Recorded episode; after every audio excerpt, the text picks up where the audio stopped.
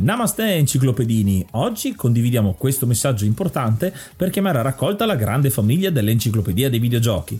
È passato ormai qualche anno dalla nascita del progetto e per continuare a creare contenuto abbiamo tanto bisogno di voi. Il computer con il quale realizziamo tutto il materiale dell'enciclopedia dei videogiochi, dal podcast alle grafiche, ai video, alle dirette, eccetera, dopo 12 anni di onorato e fedele servizio ci sta abbandonando con una rapidità preoccupante che ha reso quasi impossibile continuare a creare contenuti. Quindi, se volete, potete contribuire dandoci una mano andando su enciclopediadeivideogiochi.it e cliccando supporta il progetto. Ogni donazione ci permetterà di sostituire l'attrezzatura fondamentale e necessaria a tenere viva l'enciclopedia. Crediamo che l'unione faccia la forza ed in questo momento ne abbiamo proprio bisogno. Da 5 anni cerchiamo di regalare emozioni, condivisione, informazione su un tema a tutti noi tanto caro, i videogiochi. Grazie a voi potremo continuare a farlo senza il rischio di dover fermare tutto il nostro malgrado. Grazie di cuore a tutti.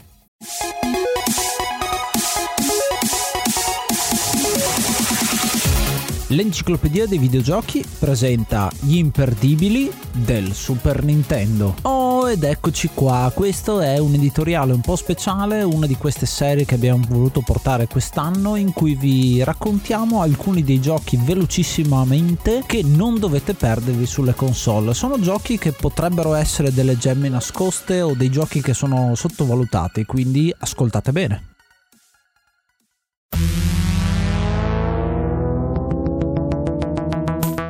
Quando si parla del pipistrello più famoso del mondo si parla molto spesso della serie di Arkham, ma molti non ricordano il gioco che si chiama The Adventures of Batman and Robin per Super Nintendo, un gioco fantastico tratto dalla serie a cartoni animati, famosissima a livello italiano, ed è un gioco in otto schemi, uno diverso dall'altro, nel senso che la meccanica principale è quella del eh, side scroller beat up, ma in realtà poi il primo schema con gioco Joker si focalizza sul beat'em up, il secondo c'è Poison Ivy e si focalizza sul platform, con Piguino c'è una specie di search all'interno di un edificio in cui bisogna salvare delle persone, contro Catwoman bisogna correre lì dietro, quindi andremo in giro per gli edifici saltando da una parte all'altra, quinto schema con Two-Face, dobbiamo fare una race car, quindi il gioco cambia totalmente, vediamo la Batmobile dall'alto, sesto schema Spaventapasseri, ritorna un po' il beat'em up ma questa volta abbiamo il gas da evitare in giro, settimo schema il mio preferito preferito contro l'enigmista siamo nel cyberspazio c'è un uso fantastico del 3D con un combattimento in cui dobbiamo combattere l'enigmista e i suoi scagnozzi che arrivano da ogni parte dello schermo. Non è semplicemente 2D ma è un 2D e mezzo perché vediamo molto bene l'utilizzo della profondità. E poi abbiamo un ultimo schema in cui ci sono un po' tutti quanti di nuovo e anche Manbat e Clayface i due grandi assenti che però tornano qua. Quindi straricco di personaggi c'è Batman Batman, c'è Robin, c'è Gordon, c'è Alfred e il tutto è animato molto bene, complice anche il fatto che c'è una pixel art eh,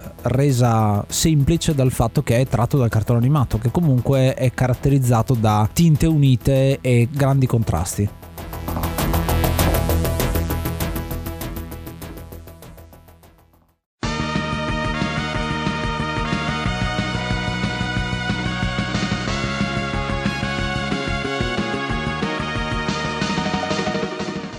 Gioco che non può mancare nella collezione di un giocatore di Super Nintendo, soprattutto se amante di robottoni giapponesi e strategici a turni, è Super Robot Wars 3. Il gioco permette di usare i più grandi robottoni dell'epoca, tra i quali Mazinga, Gundam, Daitan, Getter Robot, per sconfiggere le orde del male, anche queste prese dalle varie serie dei robottoni, che in questo caso si uniscono in questa grandissima space opera che permette di dar vita a combattimenti combattimenti spettacolari da risvolti epici. Nelle molte missioni che compongono questo gioco ci sarà la possibilità di potenziare i robot, cosa che non si poteva fare nei giochi precedenti. E un'altra curiosa e interessante novità è anche quella di creare dei paradossi, ovvero quella di cambiare i piloti del robot in modo da variare e creare situazioni molto divertenti, soprattutto con alcuni personaggi. La grafica è notevolmente migliorata e anche i fondali sono stati aggiunti animazioni animazioni e dettagli e come sempre le musiche sono tratte dalle sigle dei vari cartoni animati su questi robot e sono rese veramente bene con eh, il chip audio del Super Nintendo. Questo è anche il primo gioco di questo genere che permette scelte multiple che permettono di arrivare a finali diversi del videogioco e inoltre soddisfando particolari condizioni si sblocca un vero e proprio mostro finale, un po' come le Secret Weapon di Final Fantasy VII, in questo caso è aggiunto questo mostro per soddisfare i giocatori più incalliti.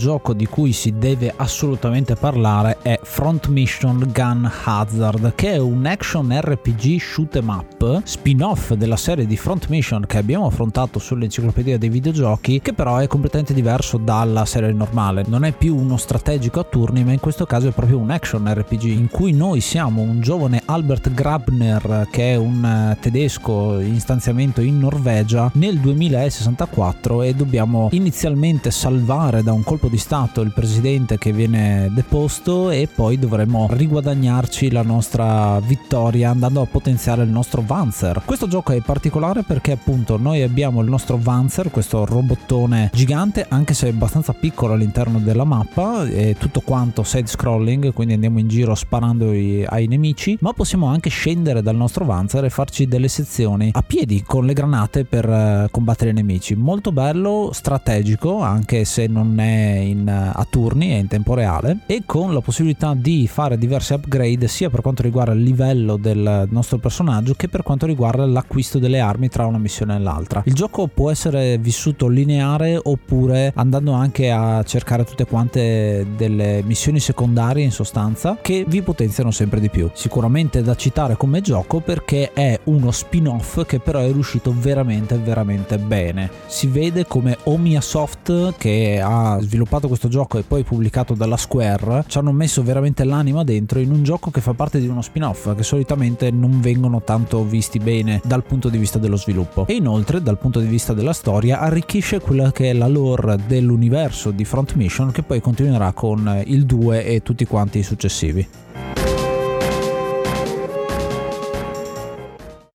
È iniziato maggio, quindi aggiorniamo l'elenco e ringraziamo l'hard mod Cry King e i normal mod Rick Hunter, Groll, Don Kazim, Lobby Frontali, D-Chan, Blackworm, Stonebringer, Baby Beats, Belzebrew, Pago, Strangia, Numbersoft, Sballu 17, LDS, Brontolo 220, Dexter, The Pixel Chips, Ing Bastard, Vito M85, Noobswick, Eppers, Vanax Abadium e Nikius 89. Se vuoi entrare anche tu nel gruppo dei mecenate vai su enciclopedia dei videogiochi.it, clicca supporta il progetto e tramite la piattaforma Coffee potrai avere accesso ai nostri video backstage, allo store e anche al feed podcast senza pubblicità.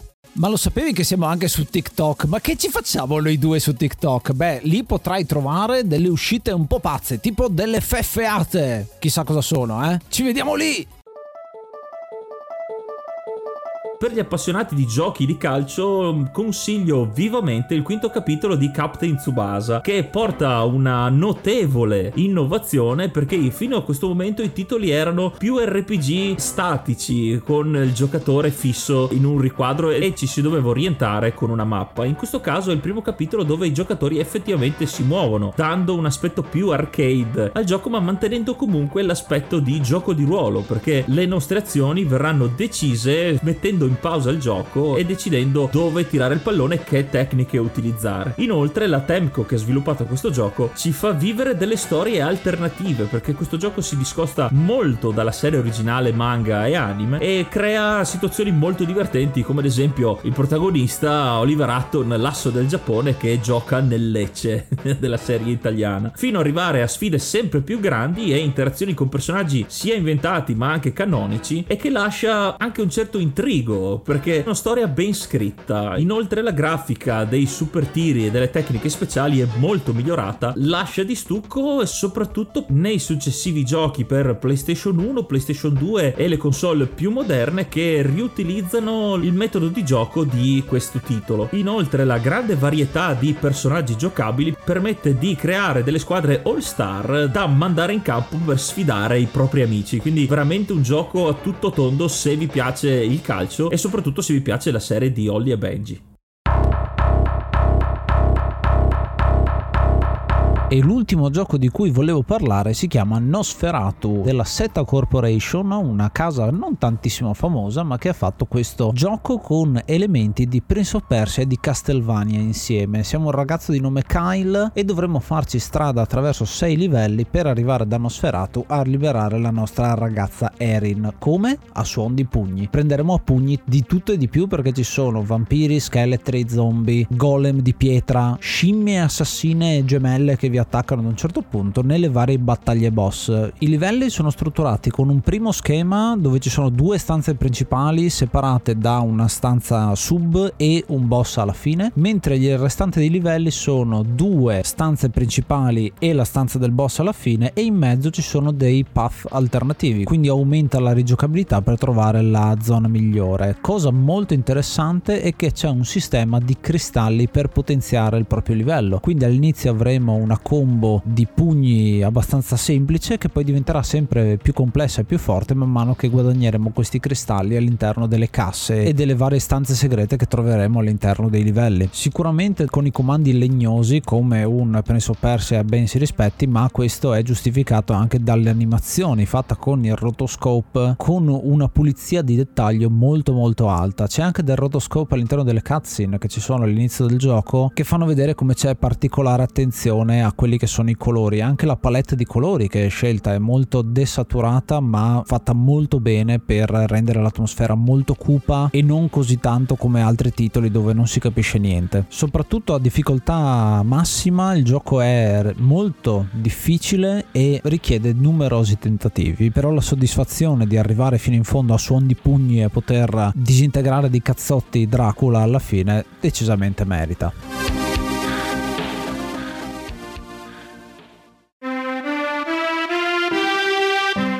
Uno dei giochi di ruolo meno conosciuti forse della libreria Super Nintendo, ma uno di quelli che secondo me ha portato più innovazione è Lufia 2 Rise of the Sinistrals. È un RPG dalla storia abbastanza semplice, il classico eroe che è predestinato a sconfiggere i mostri che rischiano di invadere il mondo. Questo gioco mescola molte meccaniche differenti. Il combattimento a turni è classico, però avremo l'aiuto di un Pocket Monster, quello che possiamo definire un Pokémon che potremmo equipaggiare e far evolvere per diventare una creatura sempre più forte al nostro fianco. E inoltre l'esplorazione, soprattutto dei dungeon, prende molto da giochi di The Legend of Zelda. Quindi avremo degli oggetti che ci permetteranno di interagire con i fondali per superare i labirinti. E un'altra cosa molto interessante è che il nostro movimento all'interno dei dungeon scandirà il movimento dei mostri. Infatti, per ogni passo che faremo, anche i mostri si muoveranno in una specie di rhythm game eh, che ci permetterà anche di evitarli perché tutti i mostri sono a schermo quindi non come Final Fantasy in cui i combattimenti sono generati casualmente ma qui avremo la possibilità di interagire e anche aggirare i mostri. Un'altra cosa che si aggiunge a questo gioco è l'equipaggiamento. Ogni arma differente avrà una caratteristica speciale una mossa o un'abilità particolare e unica e questo ci permetterà di scegliere se usare sempre l'arma migliore dal punto di vista offensivo oppure usarne una più debole debole, però che ci dà un'abilità unica che è molto più utile in combattimento. Una cosa di questo gioco che mi ha lasciato particolarmente di stucco è, è forse uno dei primi videogiochi di cui io abbia memoria che progredisce nel tempo. Infatti il protagonista lo vedremo all'inizio che è un baldo giovane all'avventura e lo ritroviamo poi marito di una avventuriera che sarà stata con noi sin dall'inizio e quindi la nostra famiglia continuerà a combattere i demoni. Un senso di tempo che passa e che dà un senso di maturazione del personaggio e della trama. Un'ulteriore innovazione che penso che questo gioco abbia portato è anche una torre di 99 piani generata casualmente. È una sfida all'esterno della storia, è come una side quest. Ogni volta che entreremo genereremo una run diversa e dicendo run intendo che l'innovazione è un po' un precursore dei roguelike o roguelite ed è una cosa molto interessante per un gioco uscito a metà anni 90. E come ogni RPG per Super Nintendo che si rispetti, la colonna sonora è spettacolare. Quindi davvero ve lo consiglio caldamente.